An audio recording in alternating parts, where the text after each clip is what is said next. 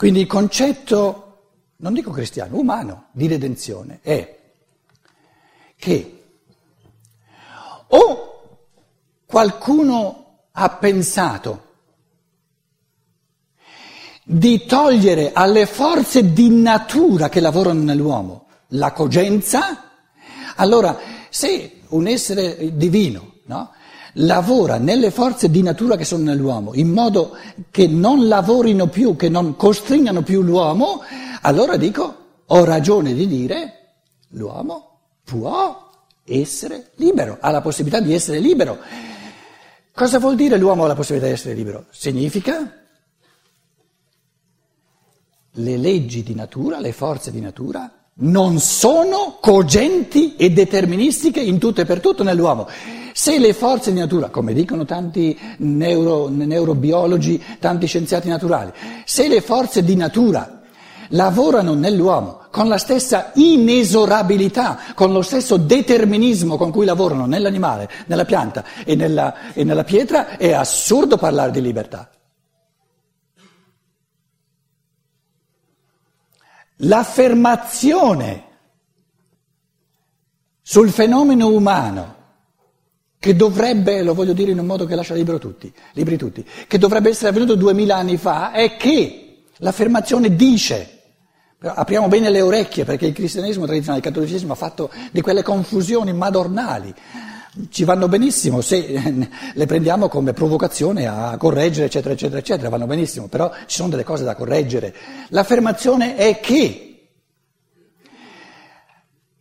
un essere cosmico che raccoglie in sé tutte le forze dell'umano, tutta la, l'evoluzione possibile dell'umano, ha reso possibile la libertà umana perché è penetrato e da duemila anni vive in tutte le forze di natura e toglie alle forze di natura dentro all'uomo la loro inesorabile cogenza deterministica. Grazie alla presenza e all'operare di questo essere cosmico che è puro amore per l'umano, non è vero che le forze di natura nell'uomo lavorano in un modo deterministico. L'essere umano ha la capacità, se si esercita, l'affermazione non dice che si fa in un attimo, ma se ogni giorno no, si esercita a rendere il suo spirito e la sua anima più forte ancora delle leggi di natura, è capace di diventare sempre più libero nei confronti delle forze di natura. Quindi è capace di fare del dato di natura un sostrato che permette, che ha il senso proprio di fare emergere un mondo che costruisce la libertà. Quindi l'affermazione della scienza naturale, dello scienziato naturale, è che lui dice no, il Redentore non esiste.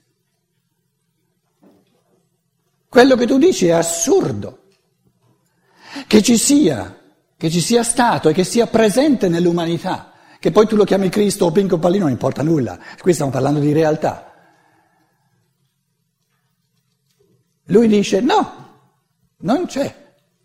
Le leggi di natura, le forze di natura lavorano, operano altrettanto deterministicamente, determinanti, inesorabilmente, cogentemente quanto nell'animale, quanto nella, nella pianta e nella pietra. Se questo fosse, allora non esiste l'umano, sarebbe una ripetizione dell'animale. L'animale è per definizione quell'essere in cui le forze di natura, le leggi di natura sono determinanti al 100%. Se ripetiamo la stessa affermazione onestamente, con onestà intellettuale sul, sull'uomo, non abbiamo il diritto di usare un'altra, un'altra parola, restiamo all'animale.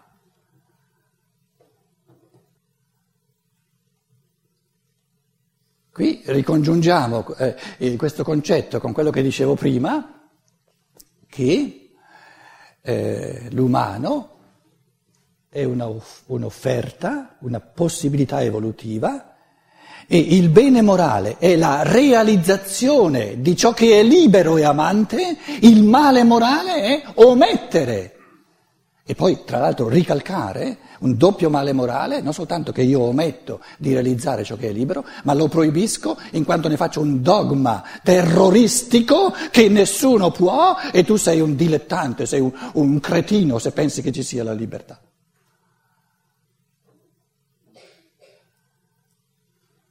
Non conosco un dogma più micidiale più terroristico di quello della, de, de, del dogma fondamentale della scienza naturale. I dogmi della religione sono, sono, sono una bazzecola a confronto di questo dogma così terroristico che proibisce agli esseri umani, sotto pena di essere tacciati per cretini, di, anche soltanto di provare se mai, magari fosse possibile creare qualcosa che non è determinato dalla natura. Questi sono i veri terroristi, perché non gli fa comodo che ci siano esseri umani che prendono in mano le sorti del divenire umano. Perché allora salterebbe fuori che si, sono loro eh, quelli che si devono dare una mossa nel pensiero e, e, e nel cammino dell'umano. A Berlino un paio di mesi fa c'è stata una discussione feroce, ma una delle tante, tra un neurobiologo che si chiama Wolf Singer, eh, il direttore del, dell'istituto Max Planck eh, a Francoforte, si chiama Wolf Singer, e, e, e una, una, donna che, che, forse ve l'ho già raccontato, che è una, diciamo, nel, um, come si chiama in italiano, la, la, la, l'istanza più alta, la Cassazione, no? E dis, com'è? la Corte di Cassazione in Germania, Bundesverfassungsgericht, eh, eh, e discutevano. Questo Wolfsing diceva, ma eh, voi altri, voi altri eh, eh, della legge, no? avvocati, giudici, eccetera, ma che state a parlare di colpa? Sono, sono, sono i, diciamo, le sinapsi neurobiologiche, sono i geni a determinare come un individuo si, si, si comporta che non c'era libertà, parlate di colpa. Siete bacati. E lei si, si arrabbiava, diceva ma come? Ma l'individuo è responsabile di quello che fa. E lui diceva, eh, lo dici te. E se fossero responsabili i geni? Allora lui diceva, la legge ci vuole, però la legge significa, mettiamoci d'accordo, c'è un certo tipo di, una certa composizione di geni che, che ti fa comportare in un modo che accettiamo e altre mescolanze di geni non, non ci vanno a genio e le mettiamo in prigione. Però non mettiamo in prigione esseri umani, mettiamo in prigione questa mescolanza di geni perché questa mescolanza di geni fa, eh, eh ti uccide le persone attorno. Ma l'essere umano non esiste, esiste soltanto una certa mescolanza di geni. Allora de- decidiamo quale tipo di mescolanza di geni ci va, ci va a genio e la lasciamo, la lasciamo, agire liberamente e quale tipo di mescolanza di geni invece mettiamo in prigione. Dove c'è la colpa? Dove c'è il, male morale? Non esiste. Allora la, la, la, il giudice, non c'è il femminile di giudice, vero? La giudichessa, no, non esiste e eh, la disoccupazione è talmente alta in Germania, aveva paura di diventare disoccupata anche lei come giudice, se non c'è più la colpa. Allora alla fine lei si è salvata dicendo, signor Singer, finché lei non ci trova qualcosa di meglio del concetto di colpa, noi continueremo a usare il concetto di colpa nella giurisdizione. E stiamo ancora aspettando che il signor Singer, Wolfsinger, trovi qualcosa di meglio che non il concetto di colpa, perché allora il concetto di colpa non ce l'abbiamo più bisogno. Sono i geni che hanno colpa se quello lì ha ammazzato un altro. Mica ne hanno colpa eh, non poteva farci, non poteva farci nulla. Come fanno i geni ad averne colpa? Sono fatti così. Quindi questa questione è veramente fondamentale. Allora, la caduta significa esseri sovrumani hanno condotto l'umanità nel mondo della materia, perché l'uomo non poteva farlo da solo, sto riassumendo, eh? E redenzione significa un essere sovrumano opera, ha deciso di entrare in tutte le forze della terra, in tutte le forze di natura e le forze di natura nell'uomo e opera.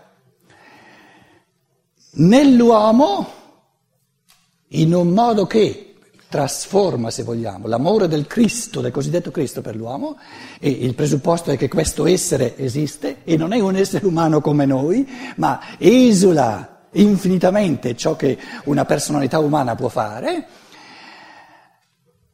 la sua presenza nelle forze di natura che operano nell'uomo fa sì che, che queste forze di natura non siano determinanti per l'uomo. Detto per riassunto, il Cristo ha fatto della terra il suo corpo, quindi è entrato in tutte le forze di natura della terra, eh, che sono riassunte nel corpo umano, per intriderle del suo amore, in modo che da duemila anni a questa parte le forze di natura non sono determinanti in tutto e per tutto per l'uomo sono determinanti soltanto quando l'uomo nella sua libertà decide di omettere di costruire ciò che è libero. Supponiamo che qualcuno mi dica dimostramelo.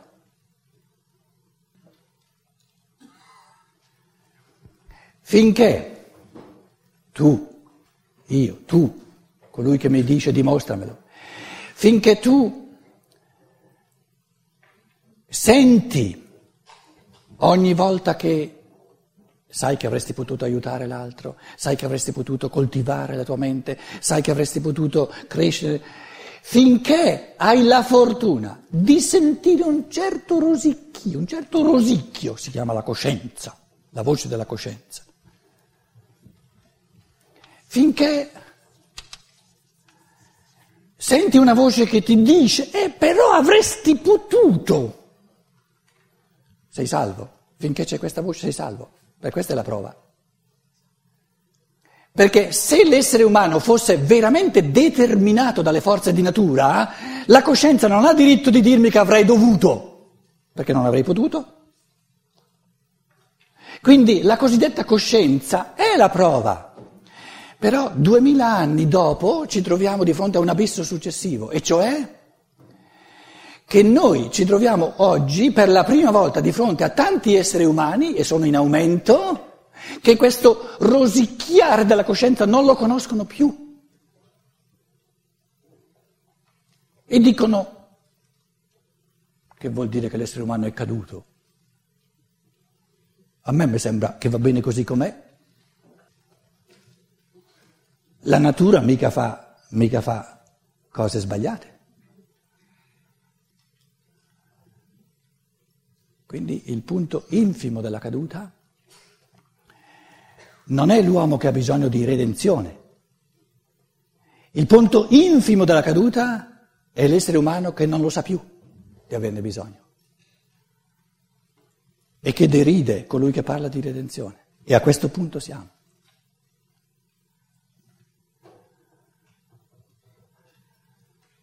Come lo dimostriamo a questo punto?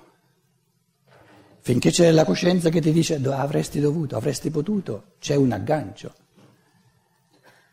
Ma quando, quando l'altro comincia a deridere il riferimento alla coscienza e dice ma io non sento nessun rosicchio,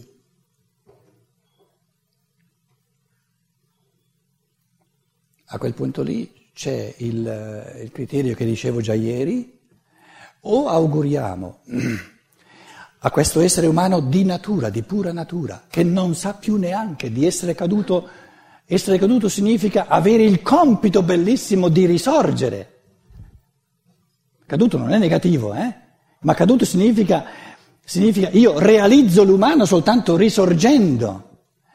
A questa, a questa persona che non sa più, non conosce più il senso dell'evoluzione, che è il risorgere, quotidiano dello spirito umano da un punto di morte, resta soltanto, se non vogliamo moraleggiare, se non vogliamo ledere la libertà, di augurargli o di essere felice come essere di natura, determinato dalla natura, oppure, se non è felice, che si, rifa- si rifaccia i conti.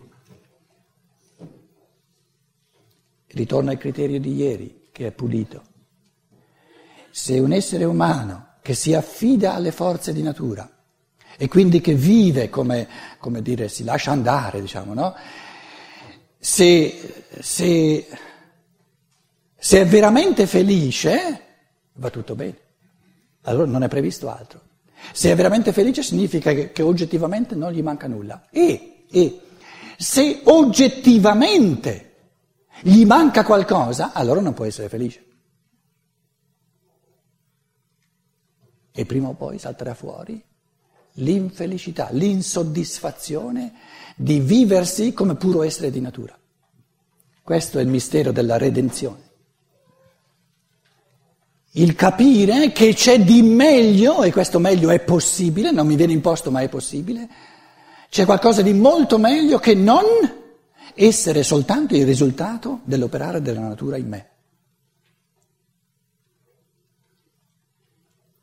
Nella misura in cui l'individuo, e questo è un cammino dell'individuo, nessuno glielo può far fare, si accorge di questo, che c'è una prospettiva, una proposta evolutiva infinitamente più beatificante, più bella che non soltanto essere come il gattino, come il cagnolino, diventa fondamentale un rapporto personale, del cuore,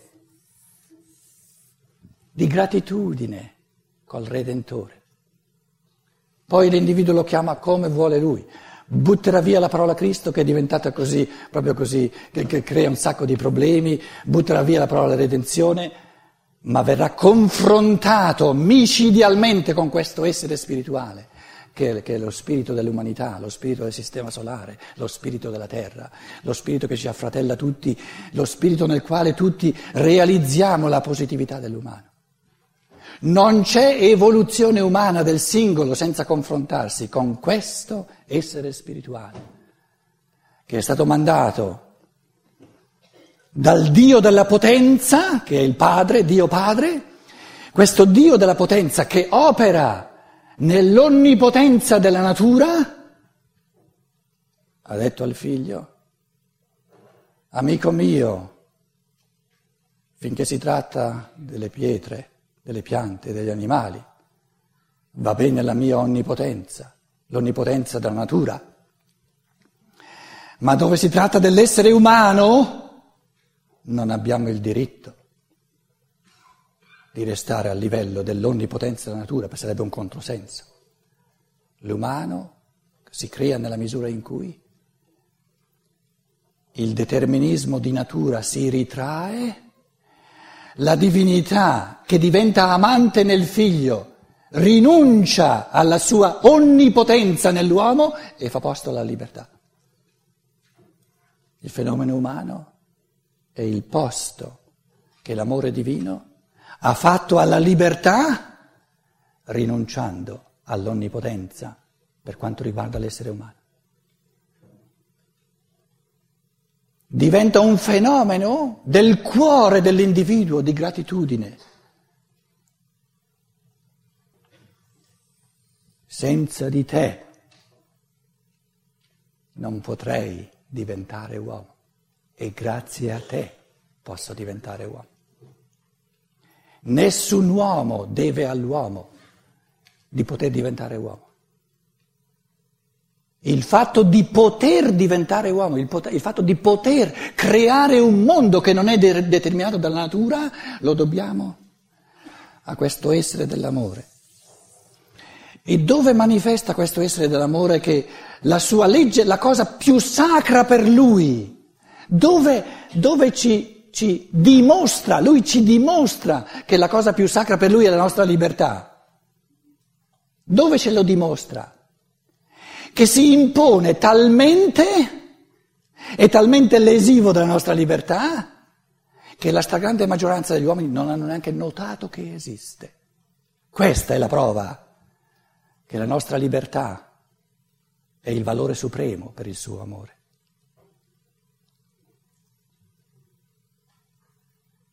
E in un certo senso è una cosa molto triste di avere un cristianesimo, un cattolicesimo che ha creato tanti pasticci per cui abbiamo milioni di persone che hanno mandato a ramengo l'essere dell'amore, che è puro amore per la libertà dell'uomo. La scienza dello spirito di Rudolf Steiner è un rincontrarsi con questo essere dell'amore riscoprendo il suo spirito. Noi viviamo nei tempi in cui lui manda il suo spirito, che è lo spirito della libertà individuale. E nella misura in cui veramente costruiamo la libertà individuale, ci rendiamo conto che non siamo noi a renderla possibile.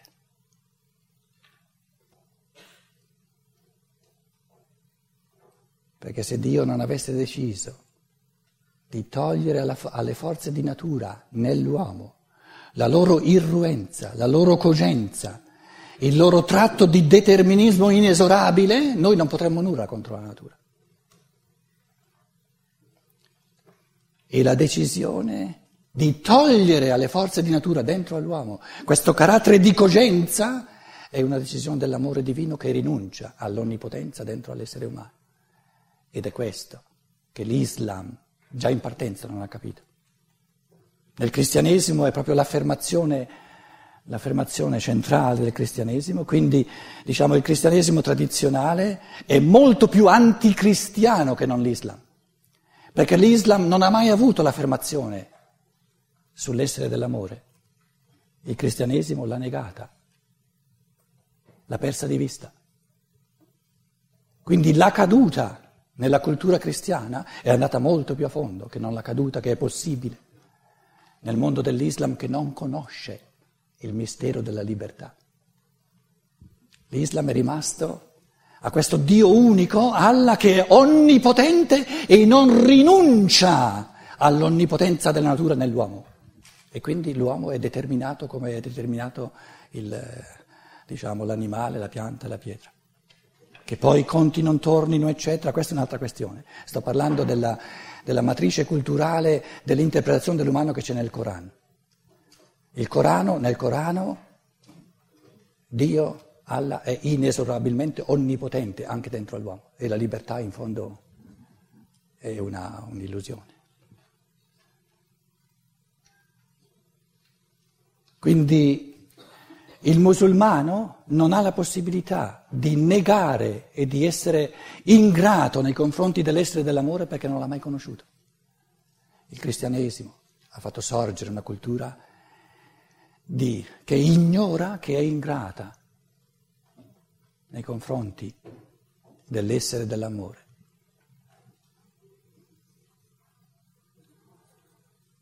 Però la scienza dello spirito non dice devi Devi riscoprire il Cristo.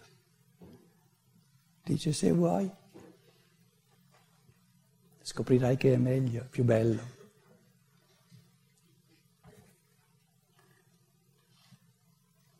Si potrebbero dire tante altre cose, basta così, eh, visto che adesso anche qui c'erano delle cose abbastanza fondamentali che riguardano così da vicino la nostra cultura, facciamo 5, massimo 10 minuti di pausa e poi un quarto d'ora, 20 minuti sentiamo cosa avete da dire voi eh, su queste cose abbastanza fondamentali.